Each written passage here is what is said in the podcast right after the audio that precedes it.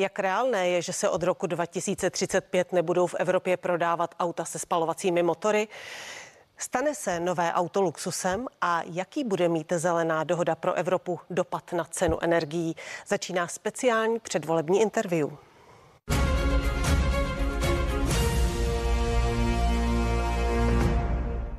A mými dnešními hosty dnes jsou prezident hospodářské komory Vladimír Dlouhý. Dobrý den. Dobrý den, děkuji za pozvání. A ekonom a investor Radovan Vávra. Dobrý den i vám. Dobrý den. Pane Dlouhý, eh, Green Deal nepatří mezi hlavní předvolební témata. Proč? Proč to nevím, ale měl by. Měl by. A čím si to vysvětlujete? Bojí se toho tématu politici?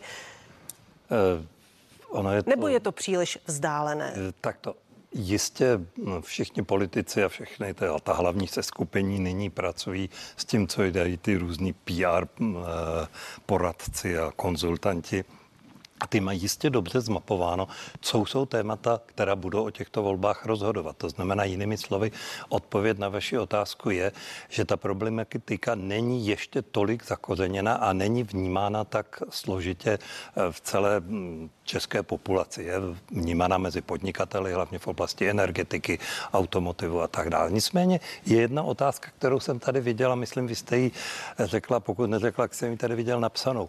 Eh, bude opravdu konec eh, aut se spalovacím motorem v roce 2035? Tuto otázku, když lidem položíte, tak určitě tak je bude, to bude zajímat. zajímat. Pane Vávro, jak se na to díváte vy? Proč není eh, Green Deal, který by měl citelně ovlivnit vlastně každého z nás svými dopady, proč není předvolebním tématem nebo viditelným předvolebním tématem?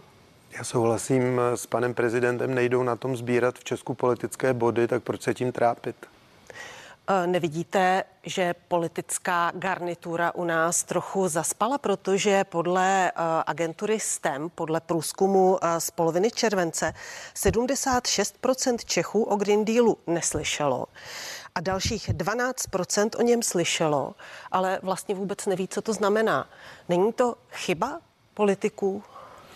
Ne, já bych s tímhle nemlátil po hlavě politiky. Prostě lidé se zajímají o fotbal, tak vědí o fotbale a nevědí o světovém biznise. To prostě bych z těch politiků nedělal úplně naší maminku. Jo. Nicméně, když eh, politici mluví o Green Dealu, eh, mluví o rizicích, eh, která to přinese, o tom, jak to dopadne na lidi, na obyvatele Evropské unie a Nevypadá to podle jejich slov příliš optimisticky, ty dopady. Tak nemělo by to lidi zajímat, neměli by politici předkládat ta témata? Musíme fakt rozdělit tu předvolební rétoriku, což je takový nešťastný období pro věcná témata a tohle je výsostně věcné téma.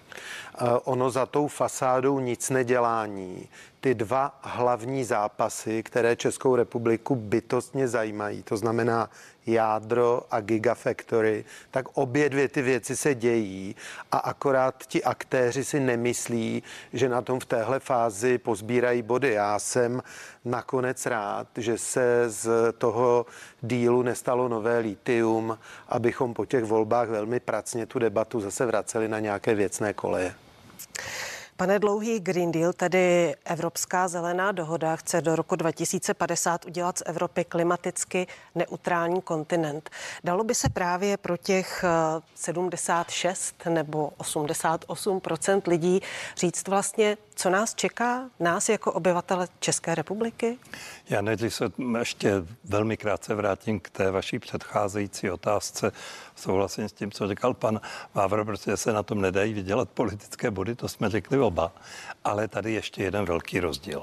Eh, elektorát, ti lidé, co jdou volit, v západní Evropě, ne ve všech státech západní Evropy, tak jak ji známe, třeba z těch ta definice předrevolučních časů, to znamená i týžní, ale třeba Skandinávie, ale ve velké většině zemí to prostě, zvlášť pro mladou a střední generaci, prostě bod eh, k nejenom zamyšlení, ale k politickému boji prostě je. Ty lidé to je trošku jiný svět. Ty lidé prostě vnímají tu, eh, tu problematiku klimatické změny a boje s klimatickou změnou jako jejich základní prioritu. Prioritu, prioritu která je větší než růst jejich životní úrovně. To je obrovský rozdíl proti situaci v některých dalších zemí, ať na jihu Evropy, anebo ve střední Evropě. A já dokonce se odvážím říct, že mě to až za stolik nevadí, protože pro mnoho lidí v té západní Evropě se to stalo novou ideologií, kdy jsou ochotni bojovat za obecně správnou věc, nástroji, které podle mého osobního názoru dokonce můžou to klima v dlouhém, klimatickou změnu v dlouhém období ještě spíše prohloubit. A když se vrátíme k té mé otázce, co vlastně to pro mě jako obyvatelku České republiky bude prakticky znamenat? Riziko. Riziko, které jednak vyplývá z toho, co jako vnímáme a co by nakonec ti voliči vnímali do budoucna, to znamená, nebudou moc mít auta se spalovacím motorem. Když já jsem si koupil v loni v prosinci auto se spalovacím motorem, tak se mi ho bude za deset let hrozně těžko prodávat. Rostoucí ceny energií, rostoucí ceny nejenom elektřiny, ale i třeba tepla a problém se zásobováním teplem v některých oblastech. Já věřím, že se to vyřeší ale může to také znamenat něco, co lidé už a priorně nevnímají, že budeme strategicky daleko více obnaženi zranitelní, protože se třeba můžeme stát obecnými dovozci především elektrické energie, pokud nebudeme reagovat, reagovat rychle. A pak je tady ještě, ještě jedna věc. Celý, celá ta změna, jak vyplývající z politik reagující na klima, a zhoršení klimatu, ale i třeba ty změny, které reagují na preference které jsou potom vtlačovány do podnikání z hlediska respektování lidských práv, genderové otázky a tak dále. Tohle všechno se ekonomové začínají shodovat, že povede k obrovskému přerozdělení bohatství. A my jsme země, která třeba z hlediska obnovitelných zdrojů nemá od přírody naděleno. My máme od přírody naděleno to uhlí. Nemáme dokonce ani ten plyn, nemáme ropu. Máme zkušenost v jádru. To znamená, logicky se snažíme dostat tam, eh, kde tu zkušenost máme. Ale tady hrozí, že pokud nebudeme rychle investovat do vyspělých technologií a ne, nebudeme budovat tu naši přidanou hodnotu a budovat náš průmysl někde úplně jinde, tak budeme tahat za kratší konec a při tom obrovském přerozdělení bohatství, kde budou vítězové a poražení, tak hrozí nebezpečí, že ne snad absolutně, ale relativně budeme ještě více chudnout. To znamená třeba naše úroveň se, životní úroveň se bude zvyšovat, ale daleko pomaleji než v jiných zemích. Pane Vávro, když jsme mluvili o autech se spalovacím motorem, o jejich zákazu prodeje nových aut od roku 2035, eh, to vyvolalo velký poprask Evropské unii tento návrh. Znamená to, že za 14 let by se neměly prodávat auta se spalovacím motorem. Je to dosažitelný cíl nebo je to, je to utopie podle vás v tuto chvíli? Ve Velké Británii dokonce už v roce 2030. To jim nenařídil zlý Brusel, ale to je jejich dobrovolný cíl. A když mi dovolíte, tak já bych rád strávil jednu minutu na té odpovědi těm 76%, kteří vůbec nevědí doteďka, o čem se tady vlastně bavíme. Jo. A ten Green New Deal nespadl z nebe a nevznikl včera. Je to pokračování nějakého procesu, který v téhle formě začal v roce 97 v Kyoto, prošel rokem 2015 Paříží a rokem 2019, teď to budou zhruba dva roky, co Evropská komise vlastně představila tu stávající strukturu. Jeho výrobcem nejsou zlí byrokrati, ale 38 největších světových kapacit na klimatickou změnu. Čili tady se fakt nebavíme o tom, co zlý byrokrat vymyslel nebo nevymyslel, ale bavíme se o tom, jestli na téhle planetě chceme žít způsobem, který připomíná náš dnešní, anebo jestli to vyměníme. A Pan prezident Dlouhý správně říká, že v těch starých evropských zemích a v tom zbytku rozvinutého světa je toto vnímáno jako principiální problém a tento principiální problém má řešení, o kterém se tady dneska bavíme.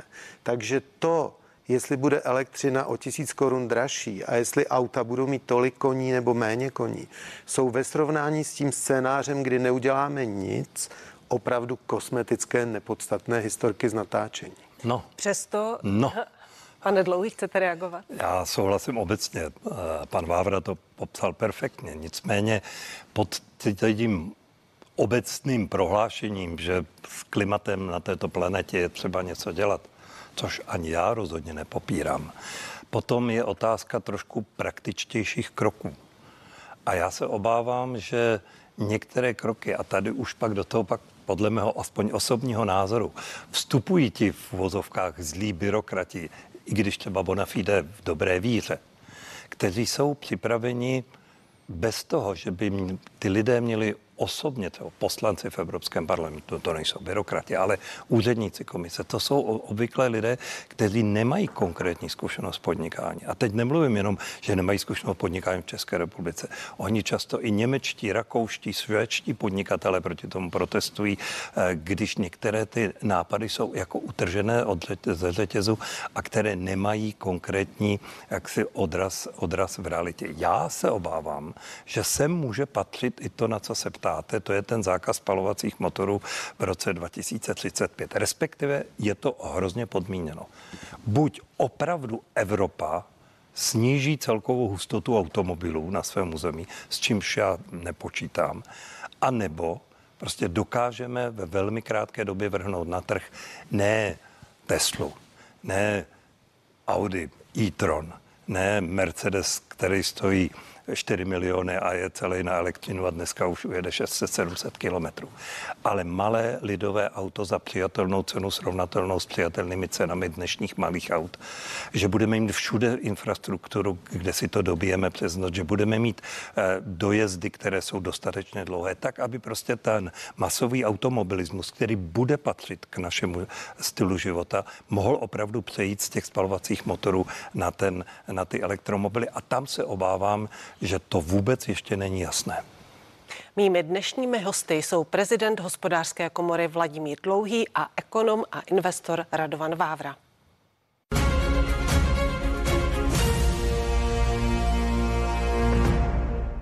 Pane Vávro, jak vy to vidíte s elektromobilitou? Já vůbec nemám strach o ten hardware, který budou chrlit ty automobilky, protože tady panuje taková... Bude to dostupné, nebude to luxus? Tak eh, dneska nejdostupnější kvalitní elektromobil na trhu je Dacia, která stojí půl milionu korun nová. Tak já možná jsem rozcapený, ale já to nepovažuji za luxus, auto za půl milionu. A nemá smysl tady argumentovat tím, co dělá S-křivka přijímání technologií. To jako každý člověk, který se o to zajímá, tak ví, co dělají ceny, kolik stál první mobilní telefon, kolik stála první placatá televize. Prostě u těch elektroaut to bude úplně stejné a o to skutečně strach nemám protože ten vývoj za poslední tři roky mě bere dech a to se o to fakt detailně zajímám. V čem?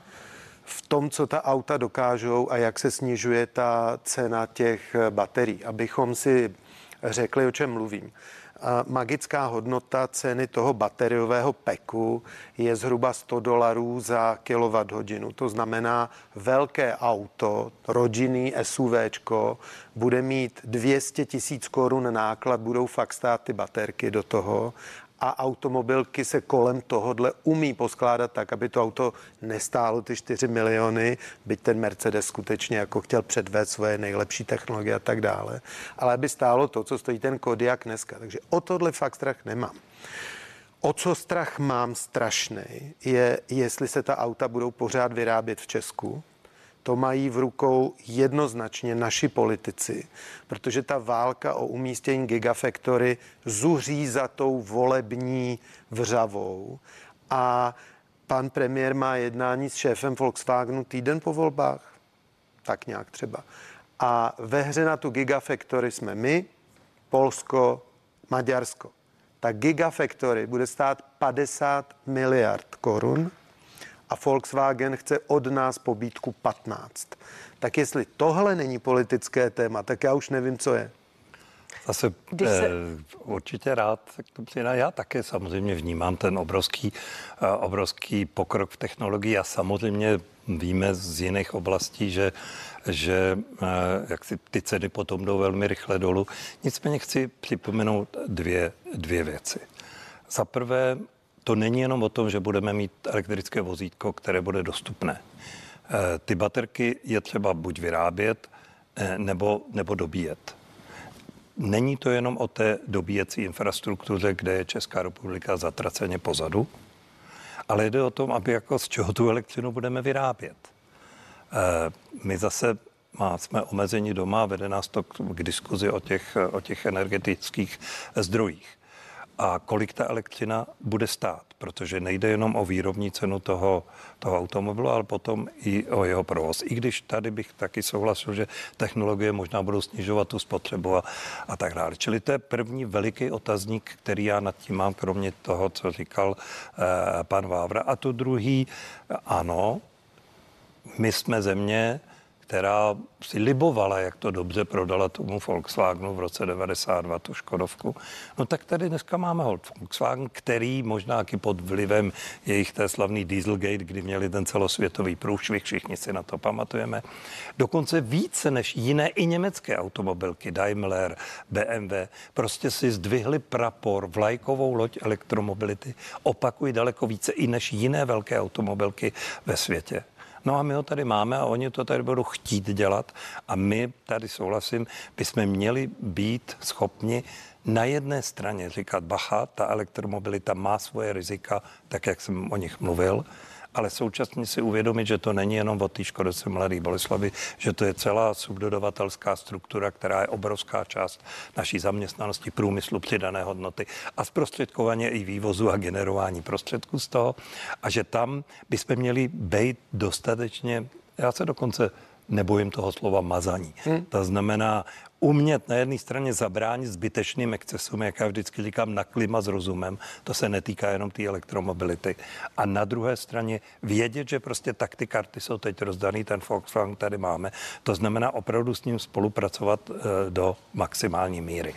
Já pořád, možná tady jsem trošku pesimističtější než pan kolega Vávra, já pořád si nejsem jist, jestli taková ta masová dostupnost těch malých elektrovozítek, včetně infrastruktury, která je k tomu potřeba, včetně třeba potom úložiště pro tak obrovské množství použitých baterií a tak dále, jestli bude do toho roku 2035, 2035 eh, dispozici. Pan Dlouhý tady zmínil uh, dostupnost energií a jak budou drahé energie. Jak tvrdě na nás Green Deal dopadne, protože u nás 40% elektřiny se vyrábí z uhlí, Jaký dopad to bude mít, jak moc nám zdraží Jestli, energie. jestli popleteme jádro, tak fatální. Souhlasím se vším, co pan prezident řekl. My jsme na křižovatce a už jednou jsme ji minuli. Je potřeba říct, že vláda ČSSD a ANO jeden tendr už zarazila. Samozřejmě ne svým usnesením, ale tím, že odmítla poskytnout garanci za výkupní ceny z dostavby Temelína. A to jsou, prosím, to je jako velmi aktuální minulost. Jo. Takže máme jak z 90. let ten příklad, že dostavit jádro ještě umíme a to fakt není triviální věc. Není moc zemí na světě, které tohle mohou říct. Ale bohužel za sebou táhneme i ten nedávný příklad, že jsme schopni vyházet několik miliard do přípravy výběrka, které pak zrušíme. Takže pokud popleteme jádro, tak vzhledem k našim přírodním podmínkám budeme mít obrovský problém a nejenom pro elektromobilitu. Že my musíme to jádro uh, v Bruselu prosadit jako bezemisní zdroj energie. Je to tak? Ano. Zatím to tam není. Já u těch jednání nejsem, tak je nemůžu komentovat. Já to, je to tak? mohu trochu komentovat, ani ne tak z pozice prezidenta hospodářské komory České republiky, ale já jsem také viceprezident naší evropské organizace Eurochamber. Podle mých informací by 27. října měla být eh, direktiva ke corporate governance a toto prosazení, co je zelené a co není zelené, což je skryto pod takovým cizím slovíčkem taxonomie, jo, eh, by se o jádro od plynu mělo rozhodovat během, během listopadu. A věříte, ano, že se rozhodne v nás, informace, náš která, prospěch? No, zajímavá informace, kterou mám a kterou tady pouštím jako spekulaci, jedna paní povídala, je, že v těch posledních diskuzích dokonce o tom jádru to vypadá lépe. Hmm. Nikdo, on je totiž, nikdo nemůže popřít, že to je bezemisní zdroj. Eh, komisař Timmermans, který je za to v, eh, v Bruselu zodpovědný, tady ovšem v létě řekl, že to není zelený zdroj, protože asi podléhá různým vlivům. Ale my potřebujeme ještě jednu věc. Jádro, oba tady souhlasíme, nebudeme mít k dispozici dříve než v roce 2040 a přitom čtyři bloky v Dukovanech už budou pomalu končit. Čili tam je potom řeč i o třetím a čtvrtém bloku Temelína. Možná.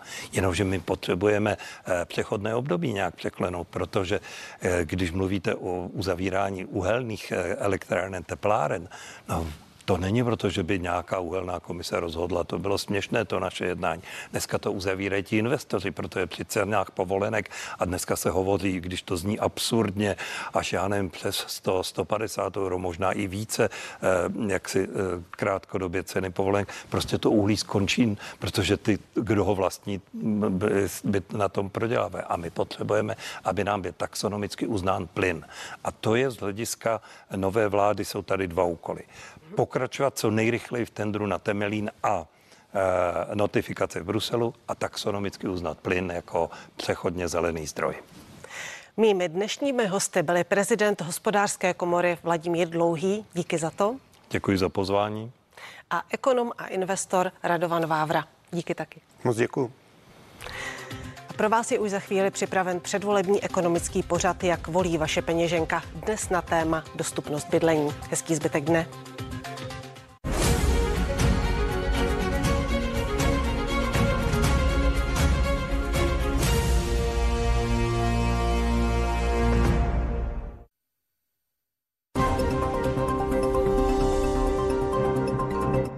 Volby ovlivní finanční situaci českých domácností?